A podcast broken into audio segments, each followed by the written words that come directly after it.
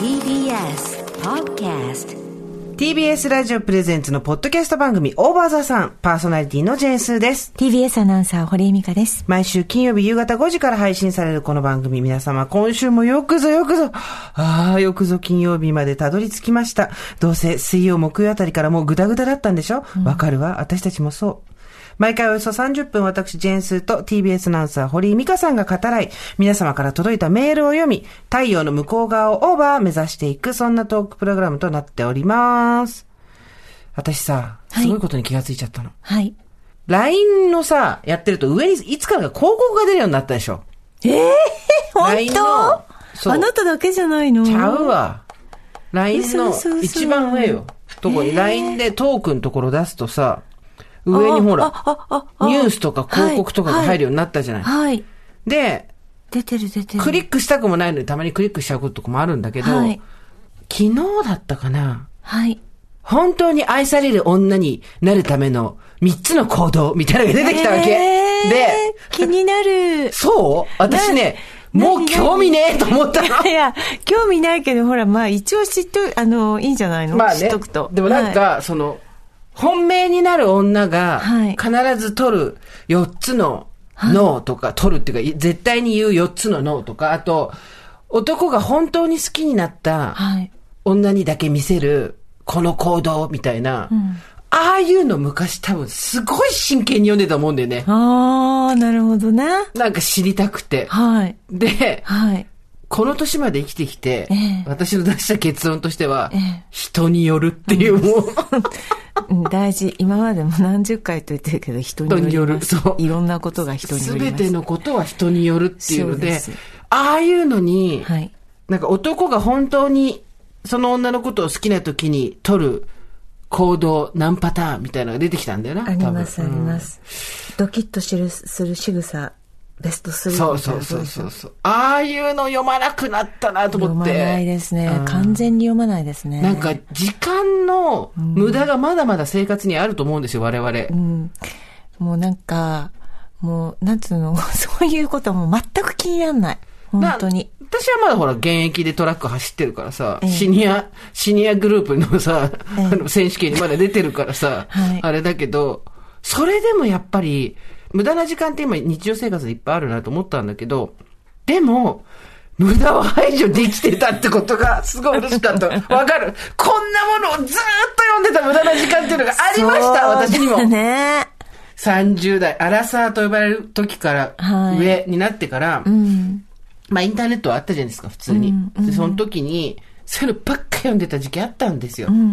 あの無駄な時間を私は排除した。勝ったでも多分今は今できっと無駄な何かを読んでるんだよね。まだね、私たち今ね、ちょうどね、その黄昏時なのよ。そう次にのフェーズに行くと多分、体不調とか、のぼせとかを検索するようになるんだけど、まだ、そこにちょっと行ってないから、私、そういうなんだ、ネット検索系は今一番惑わされない不惑、リアル不惑来たなと思った。うん。なんか、そんなにさ、ネットで調べて読んじゃってとかしなくないもうしないですね。まあ、よっぽどじゃない限りさ、やっぱり都合のいい、なんていうの、これをやったらお金が絶対貯まるみたいなのもう騙されないじゃん。我々は次何に騙されるんだろうね。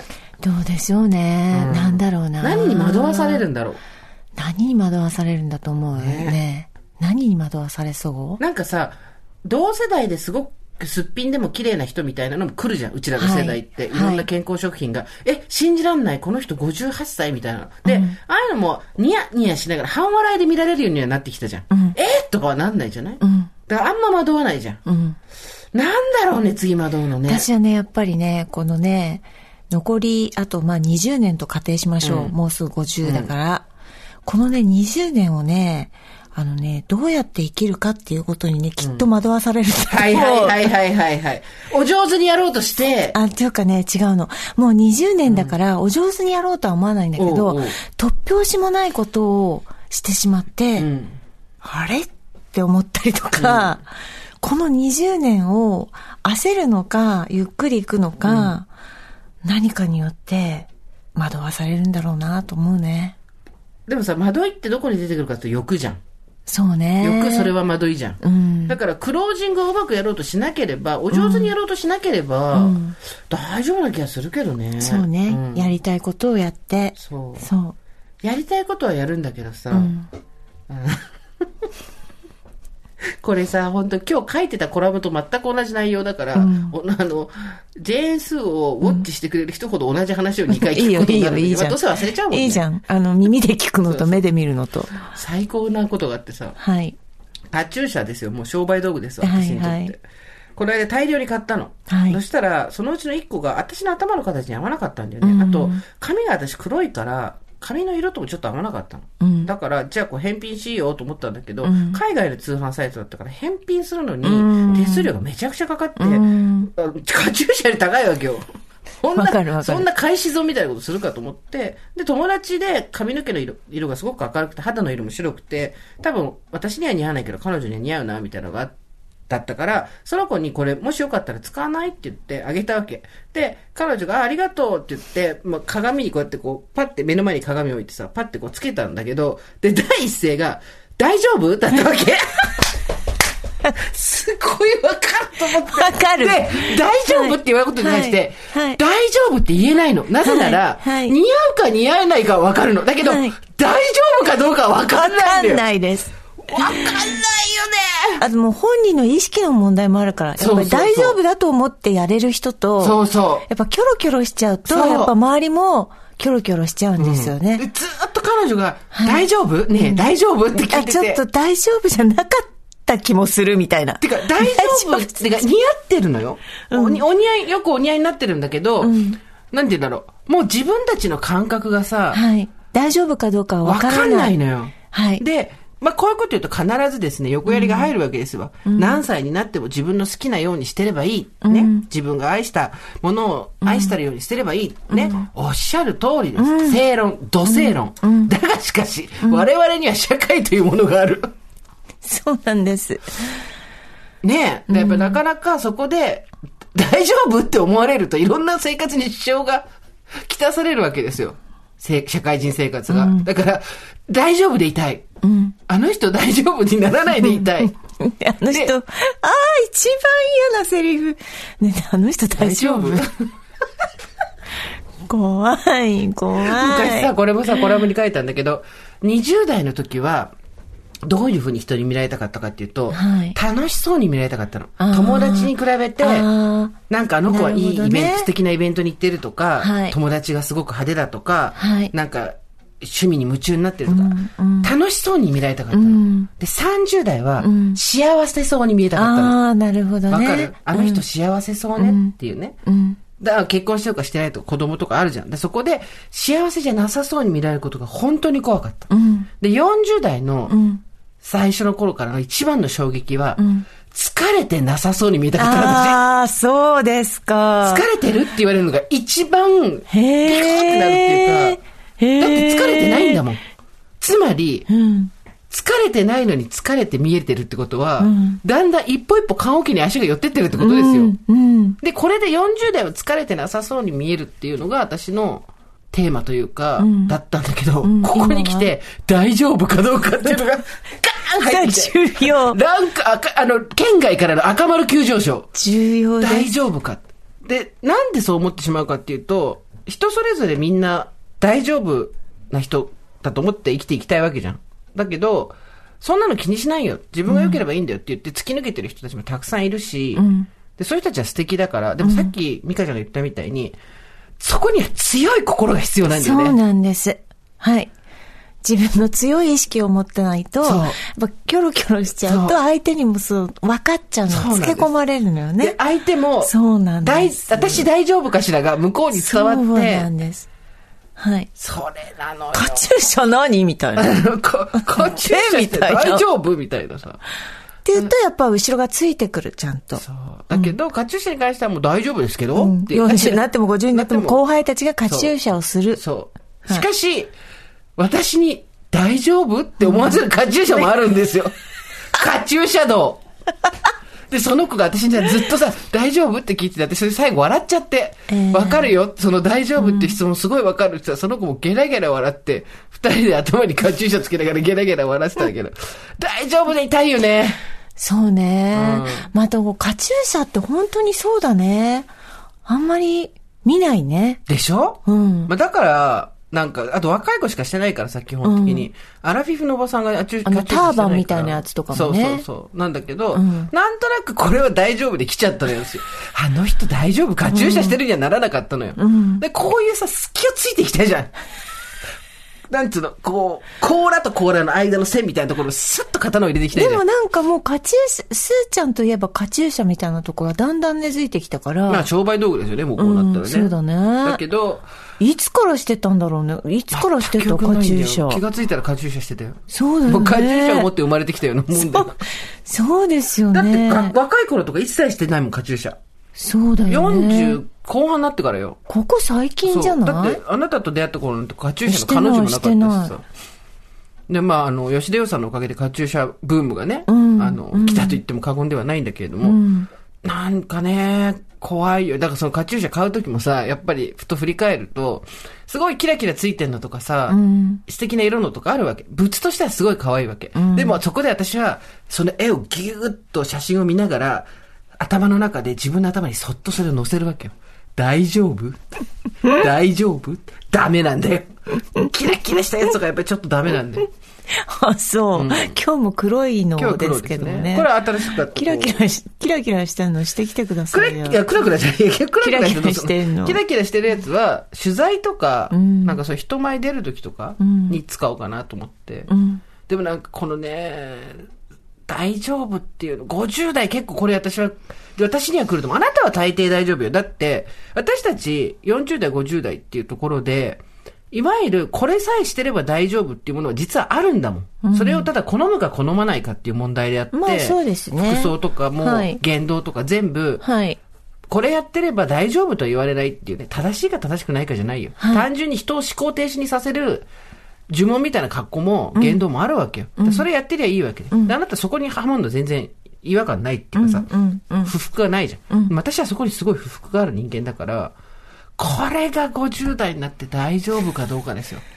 なんかそう、その年代にね、あの、メジャーな格好があるでしょ。そうですよれさ好き嫌いに関わらず、まあ、やっときゃいいかな、みたいな。保護者会の格好みたいなやつで、ね。別にそうなんです、そうなんです。そこに、あの、不好満きがな嫌いいもないみたいなね。はい。だけどものもありますので。そんな我々が狙われました。はい。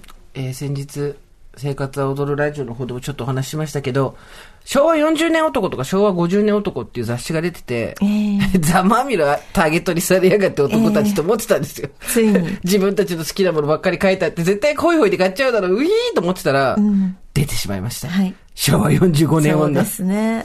70年女。1970年。まあそして私たちより、まあ2、3、2、3年上の方まあそうですね。なんですちけど。ょい上なんですけど、まあでもバッチリ始まりますよ。表紙がですね、白シャツにジーンズを着たソバージュの女の人なんですよ。のハイヒール。はい私これもうだから4日前ぐらいに麻布でランチした時にいましたからて かもうね、あのね、麻布でランチでこの格好はやばいって、本当にもう、本でも当ねに。いたの、いたの。大丈夫だよね。だから、ああ、ああ、私はあの格好で明日行こうと思ってたら、すーちゃんがこの本を買ってきたから、はい。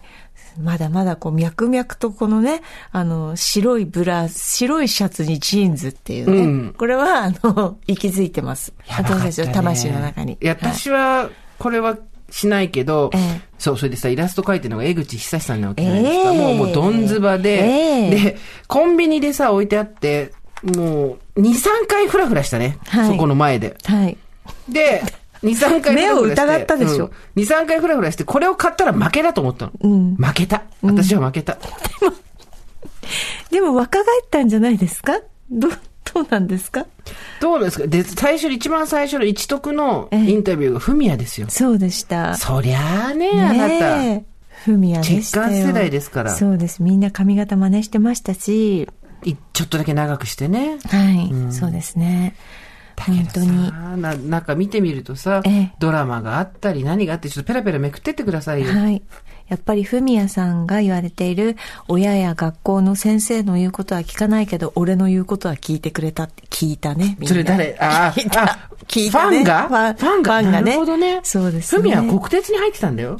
へえ。国鉄の職員だったはずだよあ、そう。最初、少しだけ。あ、そう。そうねえ大戸井裕二の飼っている犬の名前知ってる知らない。ヘルちゃん。へヘルちゃん、なんでヘルちゃんって言うんですかとプードルのヘルちゃん。へえ。もう還暦間近か。そうよ。すごいよね。おしゃれですよ。そうですよ革ブーツ履いてますよ、まだ。だから崩れないよね。う本当ん、に素晴らしいですね。なんかね。ちょっとペラペラめくってっていただきたいんえですけえど。もうやっぱ止まる瞬間がありますからね。そう酒あ井の真紀さんでしょそう私た酒ち井ね、真紀宣伝1円ももらってないのになんでこれの本読んでるって話なんですけど。ではい、デュランはい、デュラン・デュラですン。デュランだからやっぱこれ、デュパランワーワードで、デュラン・デュランは終わらないって2021年に言ってたらもう大丈夫だよ、これ。大丈夫案件でしょ。大丈夫いやーまあ終わってないけどさ、っていう。うんキラキラ感満載だっアンディテた。そうですね。あなたは、飽きたでしょ、この時代。ええラジオだよね、そうするとね。洋楽とか流れてくるのってね。そうあそうですね。そうだ洋よね楽でしたね。私はその8ビートギャグっていう漫画をさ、ええよく読んでてさ、ええ洋楽の音楽雑誌に出てたんだけど、はい。ずーっと、ジャパンはそれで知ったと言っても過言ではないエイトビートギャグっていうのはな、あの漫画なんですかそうです。。あの、実在のアーティストたちを主人公にしたええギャグ漫画で、そへーれが音楽雑誌に載ってたんですよ。えええええそえれを私はもうめちゃくちゃ読んでいて。はい。あなたじゃああれですね。ちょっとあの背伸びしたものをよ読まれてたんですね。そうだと思いいます。背伸びっ子だったと思いますね。うん本当に。デビッド・シルビアンとかいうのはもう漫画から知りましたから。まあこれを聞いて悶絶してる世代とポカーンっていう世代がいると思うんですけれども。あ、すごい。エイトビートギャグは結構な数出てるんですね。単行本出てますね。アーティスト公認だったんですか表紙がもう嘘表紙がもう本当に、うんアーティスト公認なはずはないですよね。いやいや、これは公認って言ったら公認ですよ。本当ですかアーティストにとってあまりどちらでもいいっていう感じだったのかもしれないけどね。そうすごいなそうですよ。懐かしい。ハノイロックスとかね、いろいろこれえでー聞きましたけどね。えーそうですね。ワムですね。そうですね。ハノイロックスの次にワムですねって言っても、あなたがいかに興味がないかがよくスわかるタイルカウンシル 全ですね然。それいっぱいかけてるから 番組で。ね、堀井さんさ、自分がはい小学校の時とかって誰が好きだったのえー、でも洋楽は聞かなかったですね。その、邦楽とかだと。邦楽だから、安全地帯とかです。あ、ずっと好きだもんね。浜田省吾とか、安全地帯とか、時代、時代、安全時代って。安全地帯とか、山本達彦うん。とか、ああ、でもそれもちょっと上だよ。そう。実だはから姉のカセットを聞いてたあ感あ、じそっでかすそっ。かそっか。そうです、そうあでなすた。もちょっと上だよね。そう考えでるすとね。なんかね、姉がいるのでやっぱりそういう影響でしょうね。そうね。うん。本田康明ですね。音楽 は、呼び捨てだよ。 本田康明さんです ね。いやー、すごいなーすみごんい、そう。な。なんか、男性アイドルとかもさ、私、ヘアカタログっていう雑誌が大好きで、ええ年に4回春夏秋冬出てたんだけど、部屋型って言って、ええアイドルとか芸能人とかが、えっとバストアップじゃないな、ショルダーアップぐらいで、えっと、その時、みんな特徴的なブローをする髪型とかしてたじゃない。はいで、その髪型を披露して、はい横とか斜めとか後ろから写してあるわけ。はいで、それ持って美容院に行って髪切ってこいって話なんだけど、ええはいで、ちょっとしたインタビューが載ってたりとかして、はいで本当にそれしか載ってないの。前半に若干のインタビューがあったりはするんだけど、基本的には山瀬まみさんのロングヘア、どういうふうに作ってるとか。うん、あった、で懐こうかしい。トップ長さはい何センチ、はい横何センチみたいなの書いてあって、今から考えたら人が違うんだから、はい同じことやっても同じになるわけないんだよっていうね。でも、こ、こと細かに、だからスターの部屋を書いてましたね。ちゃんとねで。聖子ちゃんカットにみんなしてさ、はい。今なんて似合わせヘアとか言うじゃないですか。だからいや、随分主体的になったな人間がって感じよ。ずーっと髪の方が主体だったんだかそうら。でし似合た。っても似合わなくても。同じ髪をみんなでやってました。そう。みんなで同じ髪型してさ。ね、女子もなんかフミヤの髪とかしてましたもんあ、ね、みんいなね。たね、ちょっと前髪長くしてる人とそかういそたうね。そう、いましたよいました刈りよ。上げたりとかしてね。ね雑誌ってはさ、あれだけど、漫画は何読んでた漫画は、月刊漫画読んでたのあのーそうです。だから、ガラスの仮面です。あ、じゃあ花と夢だったのそうです。単行本で読んでましたあそっよ。かそっか。月刊漫画誌は買ってなかったんだ。買ってなかったですね。おお真面目な子だね。うちいや、田舎だったんで本屋がなくて。そんなほんと、ほんと。まあなんか車で行ったりしたらあったんですけど、うんうんなんか近所の雑貨屋さんみたいなとこに注文すると、なんか2週ぐらい遅れで届くみたいな。ああ、なるそほうど。いうシステムだったんですよ。じゃあ考げえられないと思いますけ考えられないど、うんあなたのところは。月刊誌はじゃあ買わないか、そうなると。そう、だから小中学生なんてほら自分で都心、あの、なんていうの、市内までバスで行ったりもしないですし、うん確かに親に連れてってもらったりとかする、んあれなんで、そんなね、買ってなかったですよね。リボン、仲良し、チャオ、マーガレット、フレンド、はい瞳っていうんですか私はこのあなたは中あなたの、はリボンと瞳を読んでましたね。瞳は秋田書店ですね、確かに。へーアキラくん、私のアキラくんっていう漫画が好きでね。はい。覚覚えてるえて、え、嘘でしょ最高だよね、あれね、私のアキラくんね。す最ごい高。隣に住んでるんだよね。そう、向かいよ。向かいに住んでるんだよね。う。そう。そう。ときめき輝くほどの人気いじゃやないいけどやいやいや、よく、私のアキラくん大好き。あで誰に言っても、あ伝わんなかっ伝 た。わんなかっここで来た。た。私のアキラくん読んでたの、あなそた。う。白石愛さん。私ぐらいだと思ってた、あれ好きだった読んでたわよの。だからちょっとやっぱ引っ越したりするとキョロキョロしちゃったよね。うんそうね、誰かね、前にいるんじゃない。隣にいるんじゃないかと思って前にねそうそうそう。そう。でも私のアキラくんで描かれてた2000年ぐらいってみんな宇宙服みたいに着てウィーンみたいに なって、空、空に空に車が飛んでたんだけど、そんな風にはなんなかった、なんなかったけど、まあね。でもやっぱ窓チカチカさせたりとか、ね、私のアキラくん。白石愛の、懐白か石しい愛先生の、アルマイト洗面器っていう漫画もあって、はいそっちも買って、はいそっちもね、いいのよそうでした。あだのから、ときめくナイトはもう流行ってたけど、私のアキラくん派だったあの。のね、ときめきつライトは純潔よ。そう純愛よ。そうあのね、そう。私のアキラくんとあか、私のアキラくんだったんだ。私、隣のアキラくんだと思ってた。いやいやずっと私のアキラくんだよ私のアキラくんだったんだ。でとかアルバイト洗面器とかは、ちょっとね、女の男に依存しちゃうずるっこずるっこしたとことかも書いてて、それがね、まあ、渋いね。懐かしい。渋い。あるかな私のアキラくん。絶対、けどうあの、古本屋とか行けばあるはずだよ。いやそうそうー、すごいねで、。花と夢があって、そうみたいねな。さ。まあ私、だからガラスの仮面は、やっぱり北島前前も言いましたけど、泥団子をうめえうめえってそうだね。食べましたし 女優女優としてねそうそうそう。あとやっぱり北島前がなんかの役でロボットかなんかになった時は自分もこうロボットっぽく ロボットダンスして生活してた時期とかありましたね、やっぱり。あとこう、なんか白目を向く絵があるんですけど、やっぱあの表情をよくやってましたね、なんか。ぐーん、ガーンとかいう時魂、ね。魂を。をなくすっていう、なるほどなねんかありましたね。あと、まあ、採用試験、あの、なんか、ヘレン・ケラーの物語の時に、はいはいはいはいあの、すごいだだっ広い、あの、部屋に入れられて、で、ヘレン・ケラーのまま座っててって言われるんですうんよ、北島前がね。うんうんうんうんで言われて、それで、いきなりなんかガチャンって物が落ちるのか、なんか警報ビーってなっちゃうか、でね、姫川あゆみはそこで反応しちゃったんですよ。あ、はいはいはいはい。ガチャンと音、なんかビーって鳴ったことに対して、はって。だけど、ヘレン・ケラーはやっぱ耳ヘも。レンケラーはじゃ、ヘレン・ケラーじゃ ない。そうそうそう。あの、耳も目そうもねねうん不自由だったっていうことで、北島よりはそれ黙ってた。だから、それを私は、あの、採用試験に、採用の、 なんか担当になった時に取り入れようっていう案を言ったんだけ ど、却下された。却下された。そりゃ却下されるわ。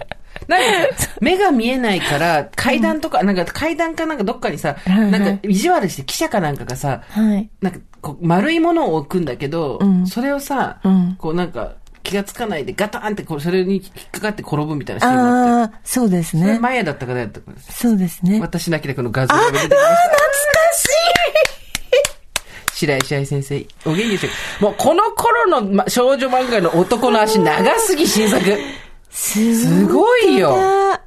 もう、ザ、その少女漫画の絵だね。ミーコ、ミーコよ。私のアキラ、え、待って、隣のアキラくんってなかった隣のアキラくんは、ね、私のアキラくんは本当に隣に住んでた。私の見てたのは隣に住んでたよ。隣のアキじゃあラくんはい隣のなアい、ねキラく うんんじゃないの。だから検索しても出てこなかったから、じゃあ私のアキラくんなんだ私のね。アキラくんだよ。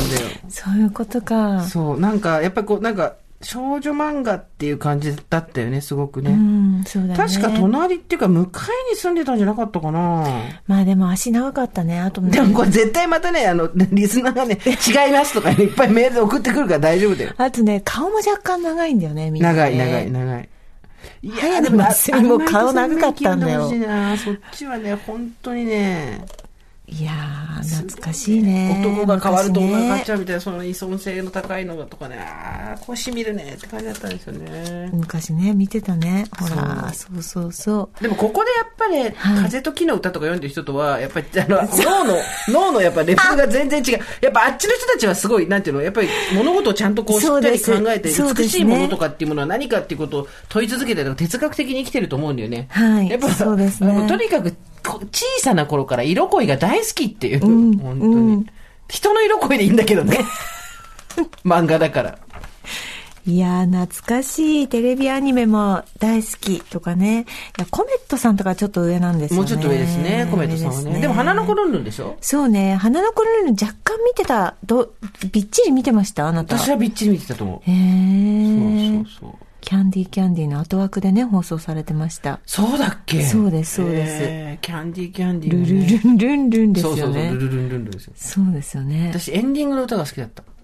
えー、何女の子って複雑なんあよ。あ、それ言ってたそうね。泣いたりすねたり甘えたり。愛してないとだ。愛してないと。愛してないとはまた、愛してないとは私は、愛してないとの、あれ持ってたよ。あの、ゲームでしょゲームハート、そうそうハート型のやつ。恋愛、あの、ハート型のやつ。相手の青年わ月か日る。入れると入、れると、ハーあ人トががピッピッピッピッピッピ出ッてくるでそうしそうょ妹が持ってたわ。そうあとゲームもあるんだそうよ。そうそう愛してないと、愛してないと。ピンクのね、そうこそううそういそううね。ハートハのーやトつゲーム。あれ今多分、あったあった。ヤフオクとかで10万ぐらいすんじゃ ないの懐かしい、あれあったよな。あったねあれ最近まで実家にあったんだけど、あの捨てちゃったんだろうな。電池入れたら動くのかな。どいや、動くでしょう。あ、どうだろうね、わかんないね。うだろうね愛してないとのゲームあったね。愛してないとって、バンドだっけえバンドだよね、多分ね。バンドの。あ、そうだった。そうだったね。お便り来てるんですよ。はい。えー深夜2時眠れないのでオーバーザさんを聞いているともやもやした気持ちがすっきり晴れたのでお礼のメールを送らせていただきますという、30歳独身の女性の方です。私の推しは40歳バンドマン、かっこ、本業は別にあり、独身、はいはい彼との出会いは少し特殊で、私が動画編集を手伝っている YouTuber さんの動画に彼が出演していたことがきっかけでした。えー動画を編集しながら何回も同じ動画を繰り返し見ているうちにすごく好きになってしまい、彼のバンドのライブに行くようになりました。2回目にライブに行った時には、もうすでに好きがピークに達していたので、ファンレターというか、もはやラブレターを渡しました。彼は私が思っていたバンドマンのイメージとは全く違う性格で、すごく繊細な人だと感じたので、迷惑をかけないようにこちらからは何の要求もしないでおこうと思う返事をやらないと伝えました。その後、何通かのメッセージのやり取りをして、ライブにも足を運び、少しずつ距離を縮めていきました。そして先月、なんと、推しと、キスをしたのですまあ、 !5 秒かける 2!5 まあ、秒かける2って書いそんてある。なスタイルワン、ツー、スリー、フォー、ファイブ、パーを2回押しとキスをした人、モサが何来スた。タイル。愛してないと来た、愛してないと。天にも昇る気持ちでした。そして、続きはまた今度ねと言われ、鵜呑みにした私は今日のライブのためにネイルをし、ヘアカラーもして、新しい下着を買い、前日に体毛処理をして挑みました。結果はあっさり惨敗。彼はなぜか帰り際よそよそしくバンドメンバーと一緒に帰ってしまいました。私は何か気に障るようなことをしたのかもしれない。ライブが終わって疲れてただけなのかもしれない。いろいろ考えてメッセージも送りましたが返信は来ず。眠れないなと思いながらオーバーザさんを聞いているとスーさんが、歯がないからぐいぐいいけないのよと言うではないですか。私は膝を打ちました。なんだそういうことか。そうです。彼も歯が一本 ないん です。次はもう少し積極的に行ってみようと思います。全く諦めていない。全く諦めていない。歯がない男は強い積極的だよ、そりゃ。そりゃそうだよ。そうですよ。行っちゃえ行っちゃえで、私さ、すごい今これ聞いて思ったんだけど、日本昔話みたいな感じで、バンギャ無茶話って聞きたい。うんこれ聞いてる人でここれ、それこそ8ビートギャグじゃないけど、洋楽じゃないけど、絶対来日した時に来日アーティストと同じホテル取って泊まった人リスナーが一人はいるはずいだ。ると思います。あと、あの、日本のバンドでも、はいバンギャで、はいあの、まあ、楽屋までは顔パスで生きてましたよ、私っていうのもいるはずだ。はい。バンギャ無茶話、坊やー、弱い子だ。バンギャ無茶話、超聞きたくないもうだってその当時本当にみんなバンドやってたからね。みんなバンドやってたし、みんなバンギャだったか高ら。校生の時とかね。もうね、バンギャは絶対ね、無茶やってるよ。誰と付き合ってたとか、あのチそうケット売ったりとかさ、チケットとかもよく買わされたよ。ね友達に。 5秒かける2のキスしたことある人いるでしょ。いるいる。今は多分、郊外の家でさ、犬とか飼ってさ、子供にお弁当作ってさ、幸せな日々をしてるけうど、ん、昔はね。昔はあなた、そうね。もう、どういうところにバンドを見に行ってたんですかあなたたちは。私でも洋楽だったんで来日系でしたけど、それ以外の子とかでもやっぱり原宿のライブハウスだ、へー代々木のライブハウスだとか言ってましたよ、みんな。新宿のライブハウスだっつって。まあそうですよでね。やっぱすごかったのがさ、バンギャの子がさ、やっぱりこう追っかけ系の大学時代の友達の子は、ほんとどっから調べてくるのかわかんないけど、来日アーティストがどこのホテルとるかすごい知ってるわけ。へーで、六本木プリンスでずっと隠れてんのよ。へー茂みに。六本木プリンスの茂みにずーっと隠れてて。で、本人たちが帰ってくるとふらーって一緒に入ってって、入れんのそんな。そう。で、一緒になんかこう、部屋まで行ったりとか、自分たちもそのホテルの部屋取って、で、そうすると排除できないじゃん。帰ってくださいって言われないじゃんあ来日した人そうよ。ワンすごいねワンナイトの、ワンナイトカーニバルのために。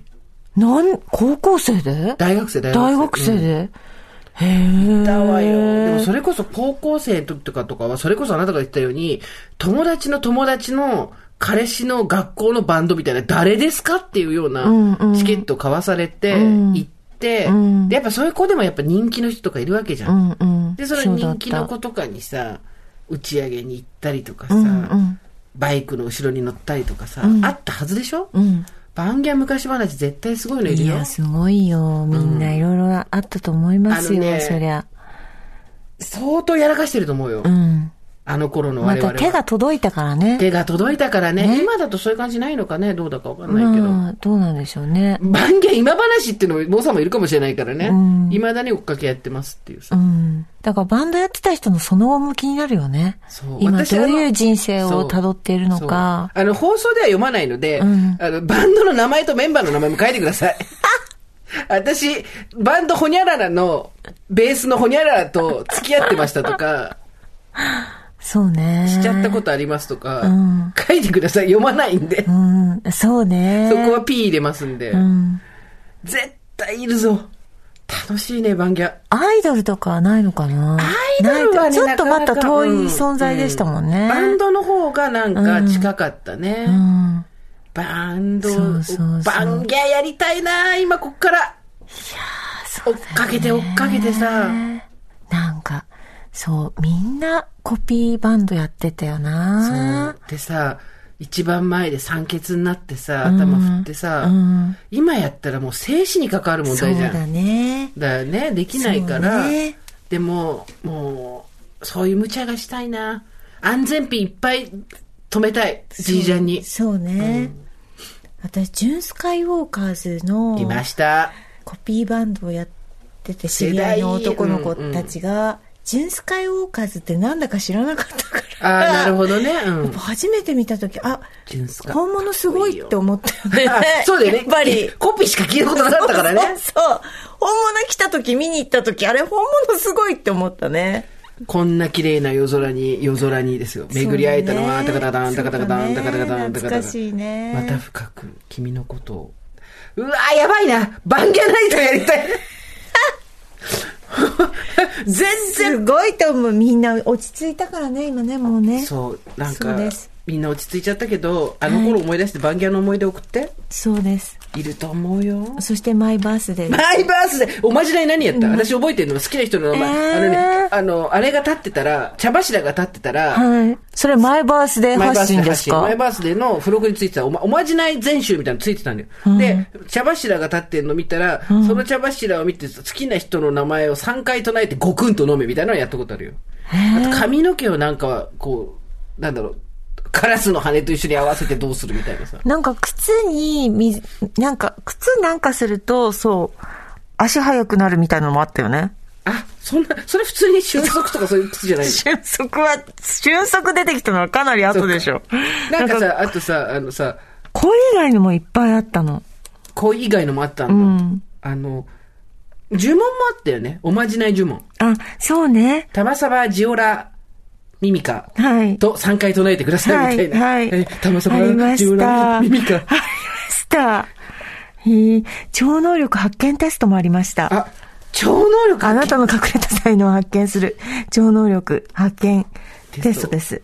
前場マイからバーの。スデー、マイバースデーは自分の誕生日見て、今日はいい日か悪い日かとか見てへ、ーで、愛してないとの、あれで、あの、今日の彼との運勢占って、もう、全部人任せ。え、誰、本ど当うだよいう人が好きだったんですかその小さい頃、お小さい頃は。小さい頃は繊細な、え、でも、えっと、明確に覚えてるんですけど、一番最初に好きってなったのが誰かとか覚えてるんですけど、最初は普通に足の速い子とか、あーかっこいい先輩。でもね、はい私早かったなと思うのは、小学校、うんもう3年ぐらいで2校への先輩が、のことが好きだったんですよ。うーで、ん二公演、結構二公演に興味を持つってもう、ね、おませさんだなと思うんですけど、はいはいね、本当に辛いんだけど、ん小学校の時の日記とかまだあるわけ。そうすると、なんか、最近の好きな人ランキングとか書いてるわ け。じゃかわあ、いい複数いるのもどうかと思うし、誰一人に相手されてないんだけど、主体性があったんだね、その頃はね。更新してたのそうでね。自分なりでにで。あのほら、ベスト10とかトップ10とか見てるから、ランキングのアップダウンっていうのがだからこう、はい上、だから下とか書いてる わけよ。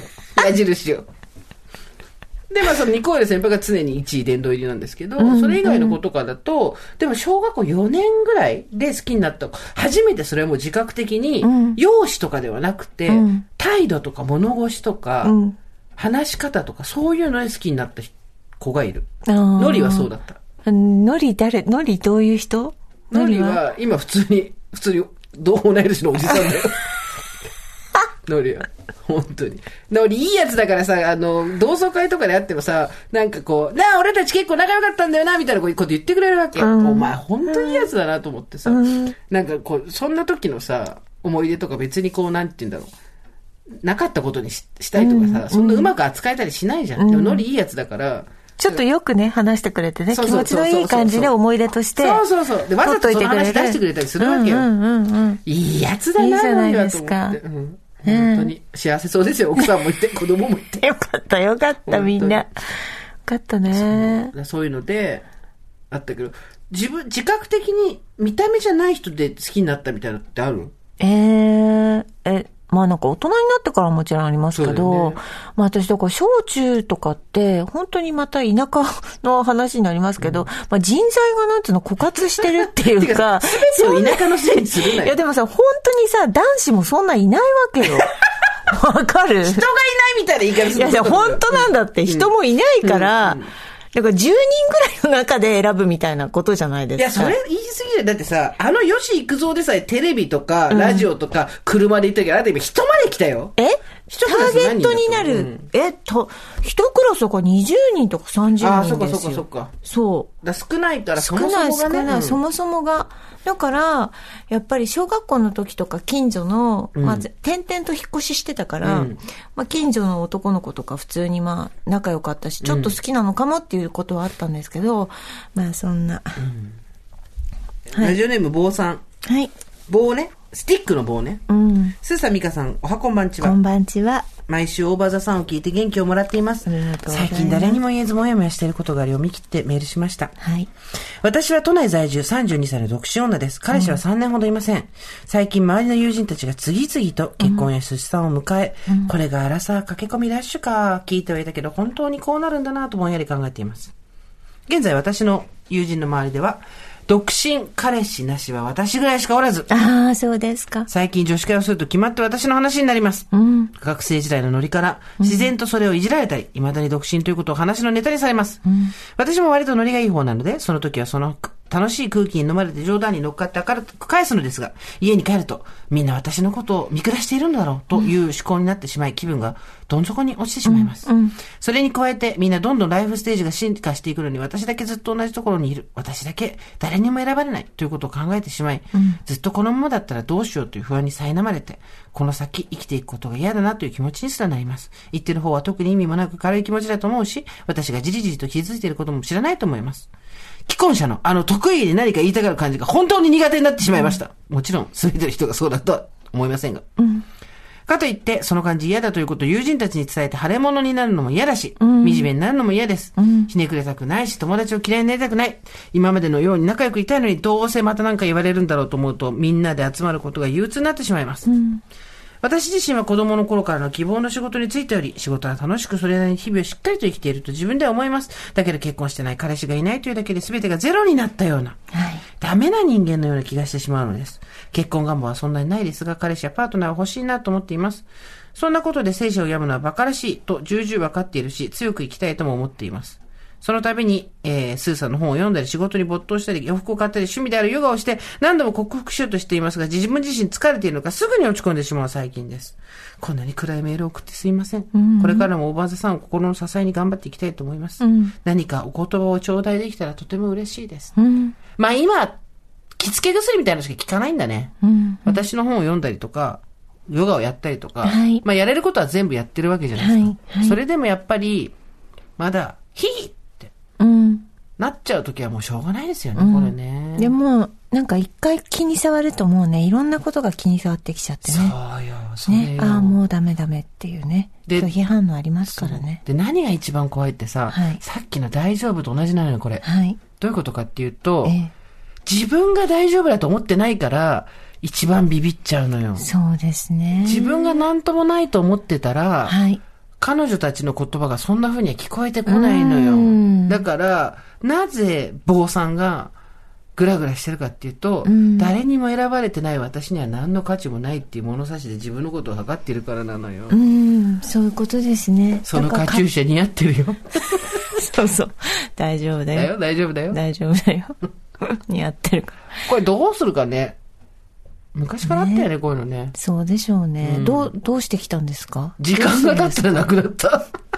私たち人並みまあにそうだよね35歳で一発逆転しようと思ったぐらい人並みに悩んではきたし、人並みに誰からも選ばれてないから私は女としてみたいなこと思ったりしましたけど、まあ、年齢が結構解決してくれましたね。うん、うん。結婚したい人とか子供が欲しい人は別だと思うけど、単純に自分のステータスとかタイトルが欲しいだけっていうことであれば、まあ時間が解決してくれるんですけど、まあとにかくやっぱり自分の物差しが自分を測って大丈夫ってなってるっていうことにさえ気がつければ、ただそこで自分の物差しをパーンと捨てて、大丈夫私はこれで完璧よっていうのも嘘くさいし難しいのもすごいわかる。まあ我々が常に言ってるじゃないですか。40過ぎたら人生が楽しくなって今が一番輝いてる嘘です。ないです、そんなことは。そう、そろ疲れてますし、楽しいことは若い頃の方が多かったかなと思うこともありますし、と不安でいっぱいですしね。そうだけど私もすーちゃんも。そう、だけど、ずぶとくなってきてるんで、昔ほどぶらされないし、楽しくないかって言われたら楽しいんですよ。っていうところのあたりで、なんかさ、もうすごい来るんだよ、最近取材で。やっぱりその、楽しい生き生きライフみたいあな。ー早いぞ、そうですね生き生きライフは私に聞くの早いぞっていう。でもなんかやっぱり、ちょっと人は人、自分は自分みたいのが、だんだん来、たね。うんあれなんでだろう割ね合。がおうん大きくなってきました。確かに。え、なんか別に自分これしたいからびこれでいいかな、みたいな。どう、いつからだろなうんね。でしょうね。確かに人だはから人はす楽ごいに来なたっね。た。うんね。なんだろう、あれ人。は人だよね。まあでも人は人がなかったら私たちも多分一緒にいないからね。うん、そうね。こんだけ違うとね。うん。人は人って言ってただろう。人は人の出現。昔からだってずっと言われてたじゃん、親とかに。そうそう。あとやっぱりほら、会社の中でもさ、会社員でいるとすごいあるんだよ、やっぱり。こう、誰かと争ったりとかさ、比べたりみた比いな、ね。べたりとか、うんそれは会社でに属してるとあるけど、なんかそういうのなくなってきたね。だんだんね。まあ昔からないかもしれないけど。人は人をどうやって体得するかだね。うん。でも時間しか解決してくれないかな、それ。ねあとなんか自分の自信だよね。これ、そうね私はこの、ここがあるから、みたいな、ここの世界があるからとか。そっか、それうだ。ん。自分の居場所を作って自信を一個でもつけると、多分、そっちの居場所はあなたたち活躍して、こっちの居場所で私はやっとくから、みたいなうん。ことなんですかね。そうだね。うん。そうよ。だから気持ちはよくわかるよ。うんでも一方で、おばさんネームべちゃこさん、独身バツなし41歳の方からも来てるんですよ。これもこれで真理だなと思ったんですけど、スーさん、ミカさん、こんにちは。こんにちは大好きで毎回必ず聞いています。ありがとうございます。今までいろいろなテーマがありましたね。離婚、恋愛などなど。ここでやっていただきたいテーマがあります。まさに私自身のことなんですが、40代以上で未婚、結婚番号は特になく、子供を欲しいと思ったことがない。膝が痛むから彼氏を作るのも慎重。まさに一人で生きている女のエピソードをぜひ聞きたいです。最近ではソロ活女子などが流行っていますが、大場さんのリスナーの中でお一人様のプロのエピソードを聞かせていただけないでしょうか。はいはい。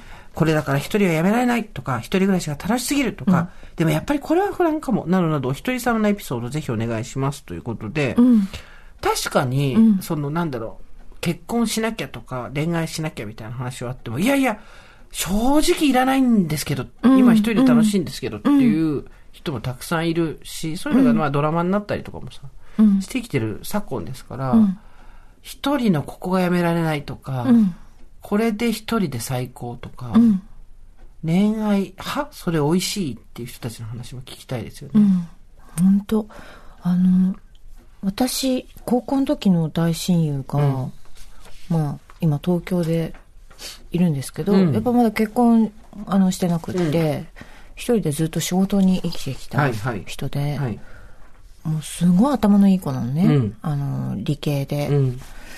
でなんかこの度なんか社長を命じられておおあすごるい会社の、うんそうなんかさ本人からさ結婚したかったとか子供欲しかったとかって聞いたことなかったですけどうん,、なんか その初めてその社長になったっていう社長になるかもしれないっていうのを聞いてうんなんか人生を考えてました、うんいろいろとね素晴らしいじゃないですか。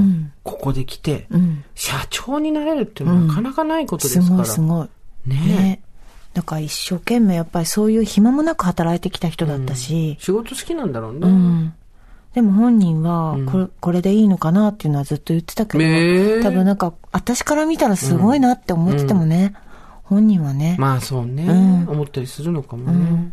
自分のこととなるとこれでいいのかあれでいいのかって思うじゃないですか。まあみんなそうですよ。それでみんな、これでいいのか、秘訣3つみたいなサイトを読んじゃうんですよ。そうそうそうね。そうね。窓って。そうね。だからやっぱ、ま、惑わなければ、フィッシングサイトみたいなのに引っかからないんですよ。恋愛フィッシングサイトとか、あの、アラフィフフィッシングサイトとかね。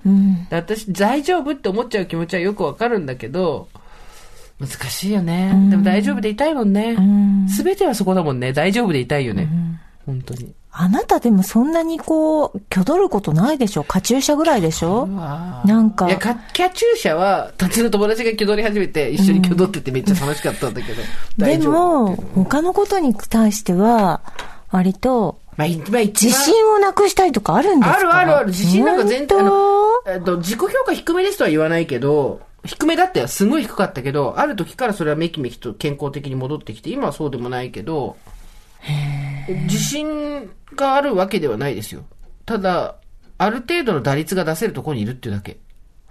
ある程度の打率が出せるところっていうのが大体この年になるとわかるじゃん。当うん、わかるね。。ねえ。堀井美香、この年からいきなり街角レポートにチャレンジとかしないじゃんしないしな。ないいじゃん。ナレーションやるじゃん。まあだったら面白いとは思うけど思うけど、ストレスだね、ちだょっよとね。で、それでチッとか言われた日 にはさ、ちょっともうどうしていいか分かんなくなるじゃん。うん。だから、それ、だから、でもナレーションは好きだし、仕事も来るっていうのも分かってるじゃん。それと同じですよ。自分が、きょどんないところにいるっていう。なんか好きなところにだけいるのは、それは逃げではないんですよね。大丈夫なんですかあの、精度さえ上げてればいいんじゃないですか。まあ、たまに荒波に揉まれるのはいいと思いますけど、まあ、もうさ、私誰も注意してくんないじゃん。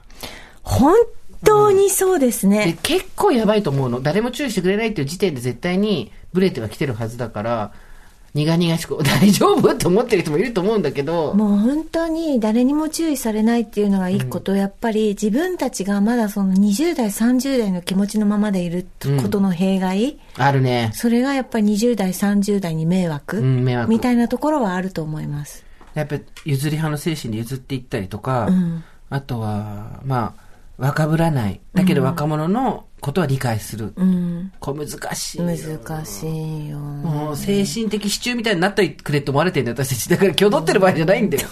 本当に。本当に。さあ、スーさん、ミカさん、こんにちは。はい。メールいただいております。私、最高齢選手権にエントリーいた します。まあ、先週、9歳のお嬢様からはい。メールいただいておりそうまだす。メールチータンですチータン、ありがとうございました。アルターエゴを勧めたっていうね。うん、そうそう。私、当年とって79歳、今だけを生きていて、振り返りなし。すぐ忘れるで、うん十年あっという間です。ずっと TBS ラジオリスナーで、おっとり刀の大沢ゆりさんから、二刀流せっかちバンバンのスーさんに初めはびっくり。でも、慣れるもので、今は切り替えの速さや、言いたい放題の面白さにはまり、生活は踊るから、ポッドキャストオーバーザさんから、生きるとか死ぬとか父親とかから、インスタのフォロワーまでスルさんのええキャラにハマっております。嬉しいね。ありがとうございます。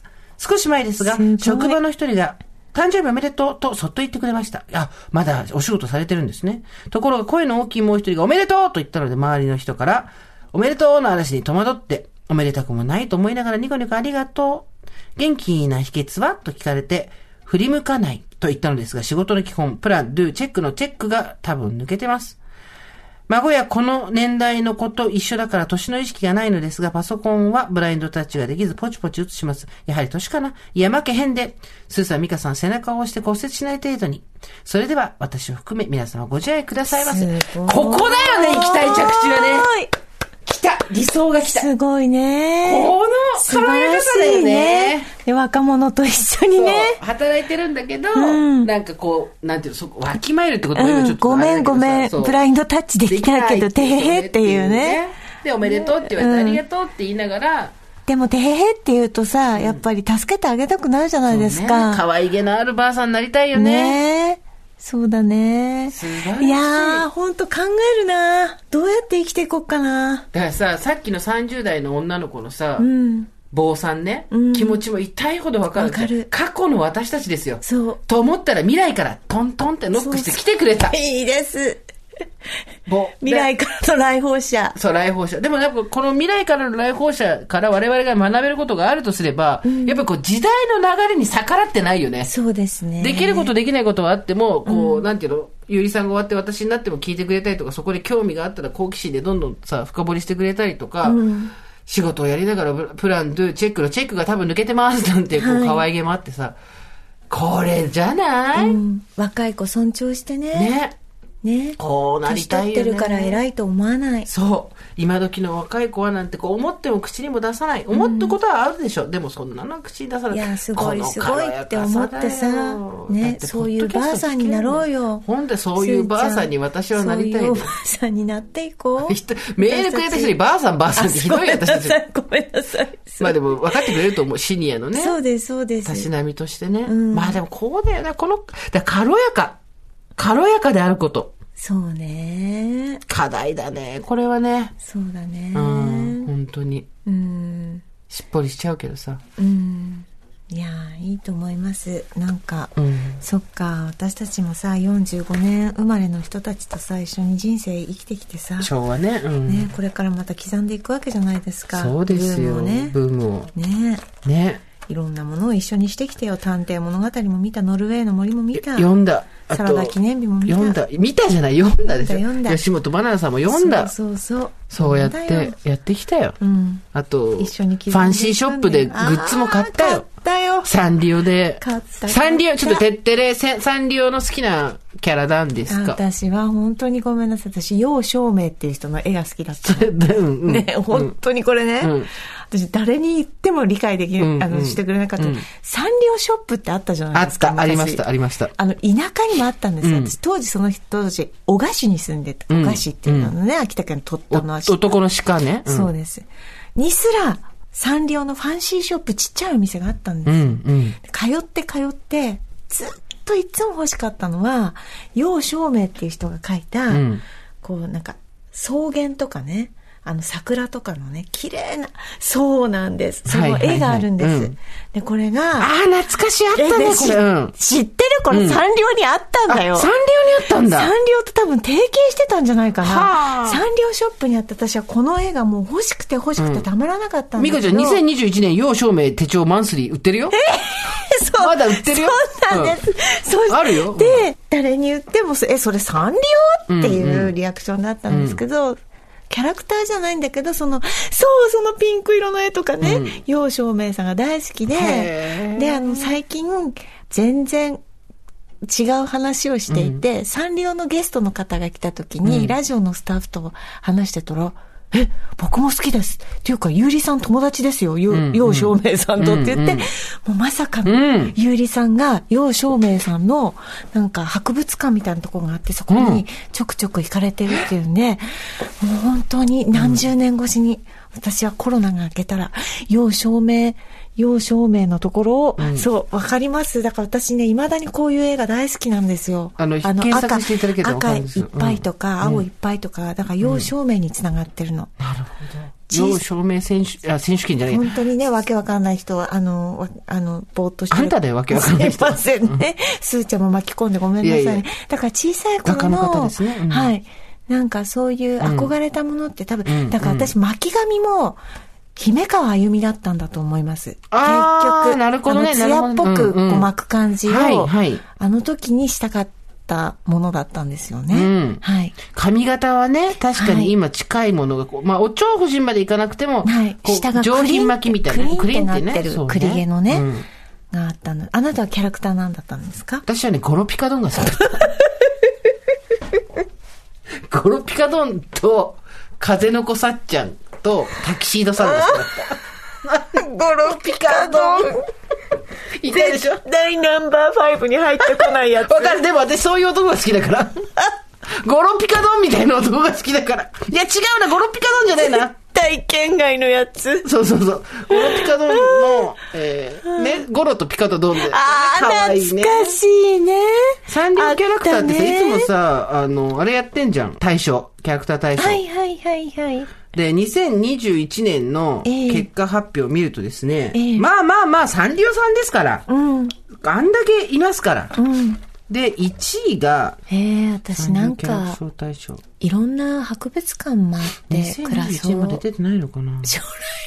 結果発表情報公開。5月27え日、ついこの間じゃん。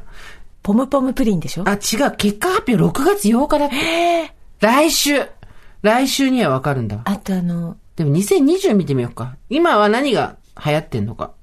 1位はあの、白いウサギちゃんじゃない何でしたっけ白い。 1位がシナモロール。シナモンじゃないのねシナモンじゃないのこれね。シナモロール。え、そうなの、詳しいじゃん、ポムポムプリン。そして3位が。がポチャッコ。ぽちゃっこ知ららなで、い。 4位がマイメロディ。5位がハローキテへィ。ー6位がヨシキティ。ゴロゴロドーンは入ってない。えっと、で8位が商売ロック知らないのこれ。へー知らないで9位がリトルツインシスターズ、キキララね。で、ー10位がタキシードサム。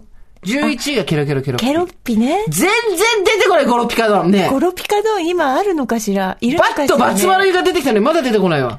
え、ゴロピカドン、どういうこともう、もう、ゴゴロロピカピカドンになったんじゃなゴいロピカドンっ てさ、サンリオで言うとこの渋垣隊じゃん。へ43位。ていうかまだいるんだね、ゴゴロロピピカカドドンンっはてね。一応いるんだね。へえ。ゴロピカドン43位よかった。あと、風の子さっちゃんはどうだろうね。風の子さっちゃんなんています今い。今いない。かもね。でもなんか、闇に葬ることはしないもんね、サンリオはそう一だ度よ。生み出したキャラクターボードをビルデュオとかね。もね、ありましたけどね。はい。まあ、懐あ、かしすごい、信じられない、信じられない。何風の子さっちゃんがタイニーポエムっていう名前に変わってる。えどうして本さっちゃんやん。あんたさっちゃんやん。当だなんで名前変えたなんで名前変えたあん懐かしい。あの、会の方に行くと、すごい懐そうそうかそうしいキャラクターがいっぱいですね。セブンセブンリードワーフってあの、ああの見たことある小人、小人、そう。ね、さっちゃんなんで、店変えたら名前変えたんあ、でもそうだ、セブンなんとかって言うんだ、やっぱり。セブンそうねシシリードワそうなんーだフ。ねこれあの、小人たちのやつそうね。ね。言えないさよっね。ちゃん名前変えたんだって。はあ。あー懐かしい。そうね。。そうか。いろいろサンリオも好きなのね。あるんですそね、うで皆しさたんね。いね。ろいろとね。あなたの要証明がちょっとあまりに斜めからでね、 ちょっとあれだったけどね。いやいやいや、素晴らしいと思 うんですよ。素晴らしいと思うんですけど、そうじゃなくて、なんつうの。キャラクターじゃねえじゃん、それっていうさ。ありましたよ ビね。ーバップハイクスクールもありました。そうですね。そうでした。ね。本当にね。ろくでなしブルースもありました。懐かしい横浜銀杯もありました妹分。懐か岩井さゆりしいです。岩井さゆりさん。ねえいらっあしゃいと、ままあ、したトよレンディードラマは、あの、あの、でも、いや、そっか。トレンディードラマ何が一番好きだったうん、でもね、私ね、今井美樹さんのね、思い出に変わるまでを。松下由紀さんとやってたやつそうですんね。あれを、ダイアナ・ロスうん、なんか、10回ぐらい見たんじゃないです ?10 かね。回も見たんだ。そう、うん見てましたね。 TBS ですよ、あれ。金曜ドラマでしそうょあれね、うちの姉がね、VHS 多分なんか録画してやつだったんですよね。それを見てたな石田純一さん、松下由紀さん。そうです、そうです。財津和夫さんの存在がよくわかんなくてね、この人誰なんだろうって思ってたからね、あれ演技って斬新な演技だなと思って見てましたけれどもいね。たね、いたね、いたね。だからトレンディードラマっていうとさ、やっぱり世代が結構さ、はいあの、あとさ、トレンディードラマとは別にさ、はい学園ドラマみたいなのもあありったまじゃしん。たね。の、宮沢りえちゃんがやってたさ、はいはいぶっ飛びっていうさ、はい。のとかさ、でもトレンディードラマで言うと。あなたは何見てましたえー、私はやっぱ東京ラブストーリーも見てましたし、はいあと29歳のクリスマスも見てましたし、あとあーあれが好きでした。 29歳のクリスマスあのなんかすごいジェットコースターみたいなのあったじゃん。す鈴木保奈美さんがさ、とか出てたりとか、あと、あの、ジェットコースタードラマみたいな、とにかくすごい毎週変わるの。はい。そういうのも見てましたね。だから結構ドラマ見てたね。ねえ、みんなドラマあと男女七人も見てたし見てたうね。見てたんだよトレね。ンディードラマ何が好きですかっていうのが結構みんな出てくるんだろうね。ねえ、それもやりたいですね。いいつつかかね。カフェバーって行きたかったよねい。やー、そうですね。あの、水槽があるっていうね、無駄に。あ、そうだったっけはい。うん。カフェバー後ろの方にほら、なんかあの、熱帯魚が泳いでたじゃないですうか。んうんですよね。あうん。と、あの、プールバやっぱりー。、それプールバー美じゃない術セットが素敵でした。ああ、のお金あったから。当時のねうん、当時ね。マンションも全部、あの、フジテレビの、うん。あれなんていう。まあ、東京ラブストーリーですよね。そうで結すね局。結局そうですよ。はいやっぱり、あそこ、なんこれに対して何も深い話が出てこないです、我々。特にないです。ただ、あの時トレンディーを書いていた坂本裕二さんが、今、大豆田十和子と3人の元夫って、だアップデートがすごいよね。そうですねだっ。てちゃんと時代に対応しそうて。そう、そうよ。ねだっそういてう、ことだあのこ時の価値観だったらね、なかなかそのままだったら今いけないわけじゃん。でまあ、あと101回目のプロポーズだとかさ、うん。ありましたよ。まあでも男女七人、男女七人が一番面白かったかな。なんやかんや。すごいなんかその、男と女の機微みたいなのがね、ごちゃごちゃしててね。ごちゃごちゃしててよか楽っしかたったでですすねね。本当いにや。ー、懐かしいね。本当に懐かしいですよ。うん。世界で一番君が好き。あー、いいですね。抱きしめたいはい。愛という名のもとに。はい。愛という名のございましたねありました本当ね。に今、息子が活躍してるからね。そうよ、息子さんがすごいよね。チョロのでしょそうチョロの息子でしょねえ、もう。本当にね。でも私たちってばもう。ただ見て怖、名前だけ挙げてるだけでね、何一つ深い考察とかない から。それカルチャー番組じゃないから。今今日日はすいませんじゃない、いつもだよ。あ、本当。ねいつもだよ。だね、そう、今日なは、ねそう、そうそうなおんのやおんですよ。ナオンのヤオンです言ってるだけだから。ね。言ってるだけ。庄屋、庄屋の真似してた。限界ラバーズ。バッチャーのファイヤーだから、ごめん、大きい声出限ちゃ界った。ラバーズ歌ってる同級生いた。ていうかさもう文化祭で。限界まで限界までって寺田さんが歌ってらっしゃったけど、今の我々の日常がそうですよね。そうです限界まで頑張ろう。じゃあ、もうちょっと頑張ろう。ナオンの野音でね。毎日がなおんの呼んだよ。本当に浜田真理エブリデイさ呼んんだよ。。浜田真理さんとかんリタなーントゥーナイあース。また歌っちゃった。すごい、すごい、すごい。まあでも今日はとにかくば番家無茶話ですよ。坊や良い子だ年々しなって日本昔話のはい。がごとく皆さんの番家無茶話、どんな無茶をやったか。はい。やっぱあれですよね、あの、バンドのメンバーの、はいあの、今だから話せる、もう絶対アウトの話ですね。はいあの、バンドメンバーの機材車に隠れて乗って、うん。どっかまで行ったとかへあるはずですよー。へー。そういう、バンギャムチャ話を。うんうん。ちょっと来週募楽しみ集したいですね。本当今、そう現ですね役でやってるっていう方も募集しております。はい。あと、追っかけとかね。なんかねそう。そうそう追っかけエピソードね。追っか私けエの追っピソかーけエドピソーねド。。そうね。完全に今だったらアウトっていうのがいっぱい出てくる。あと、あのバンドのあの人と私、いたしましたっていうのも募集しておりあまあ、す。いいですね。私たちだけが知ちるょっとちょっとピーしておきますピのー、で。ピー、ピーいきますから。そうですそうですまあ、あの、イカ天世代ですから、私たち。うん。あ、そうだ、イカ天ね。そうですよ夜中やってたな、はそうだ。そういうところの PP な話も募集しておりますのでよろしくおは願い、いしおます。願いいたします。といったところで今回この辺りまでにしておきましょはい。えー、オーバーザさんでは皆様からのメッセージをお待ちしております。送り先は番組メールアドレス、over.tbs.co.jp、over.tbs.co.jp です。アルファベットは小文字で over でございます。う。ここで番組からお知らせです。ようやく番組公式ツイッターアカウント開設しましたどんどんどんどんどん。主に最新作の配信情報などを発信していく予定ですが、まああと過去作品これ結構評判だよみたいなのもですね。と待って、本当そうなのそう過去作品今聞いた。今聞いなた。んで言ってたよ あ、言ってたけ言ど、ってた本よ当にいつもう開いて。配信あ分からあ、そう本当そうそうに。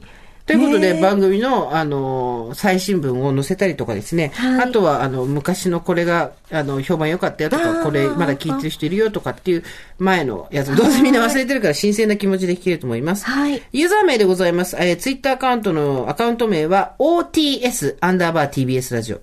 えー、まあ TBS ラジオとかオーバーザさんで検索しても出てくるかと思います。フォローよろしくお願いします。そしてさらに、はいてれーようやくですよ。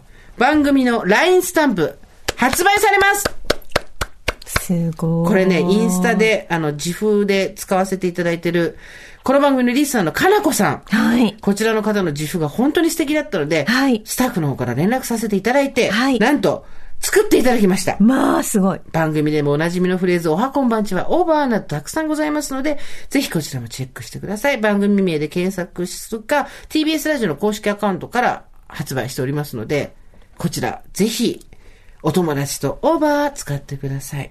はい。そして、スーさん原作のドラマ、生きるとか死ぬとか父親とか、毎週金曜日の深夜0時12分から、テレビ東京で絶賛放映中でございます。堀井さんの本音読教室現役アナウンサーが教える楽しくてうまくなる音読テクニックも好評発売中でございます。出版社完全です。そしてなんと今発売中の花子でございます。EXIT さんのお二人が表紙の SDGs の号ですね。こちらになんと見開きでジェーンス堀井美香、えーオーバーザさんのインタビューが載っております。まあまたしてもデカメディアです。あありりががととううごござざいいまます。これなんで最後に言ったか知ってるなんでオープニングで話すとみんな忘れちゃうから。そうね。すぐ忘れちゃうから。だから、花子を見てください。花子を見てください。よもしかったら買ってくだださい。ジェーンスーと堀井美香でオーバーザさんの取材を受けております。さい。はい。さあ、というわけでね、今日はもう、あの、ゆるゆるとやりましたけど、私のあきらくんっていう、あ の、蓋はまがりま した。開きました。アルマイト戦あ、略。読みたい。そう。瞳、あと、あの、個人的に瞳を読んでた人の話を聞きたいですね。あ瞳いましたね。秋田書店の瞳瞳、瞳っていう、あの、月刊誌を読んでた方は、これ数少ないんですよ。大きな紋章とか、伯爵令嬢とかもそうなんあであ、すけど。そうですか。実は。そう、そうなんですけど、少ないんですわ、これが。はいだから、瞳読んでたっていう瞳を読んでたっていう人ねリボンとかいいですわ。リボン曲がれといいですわ。はいあの、石を投げればいるんで。 あの、だけですけど瞳はいないです瞳はいないんですわ、これ。瞳読んでたっ て人、あと、バンギャーの昔話。 などなど。はい。ね。ちょっと昔をねあ。とあれだ。あの、お一人様ですが何か。あそうですよそねうですん楽しい。このあたり、メール募集しております。それではまた、金曜日の夕方5時、オーバーザさんでお会いしましょう。ここまでのお相手は、 TBS アナウンサー、堀井美香と、ジェーンスーでした。オーバー。 TBS Podcast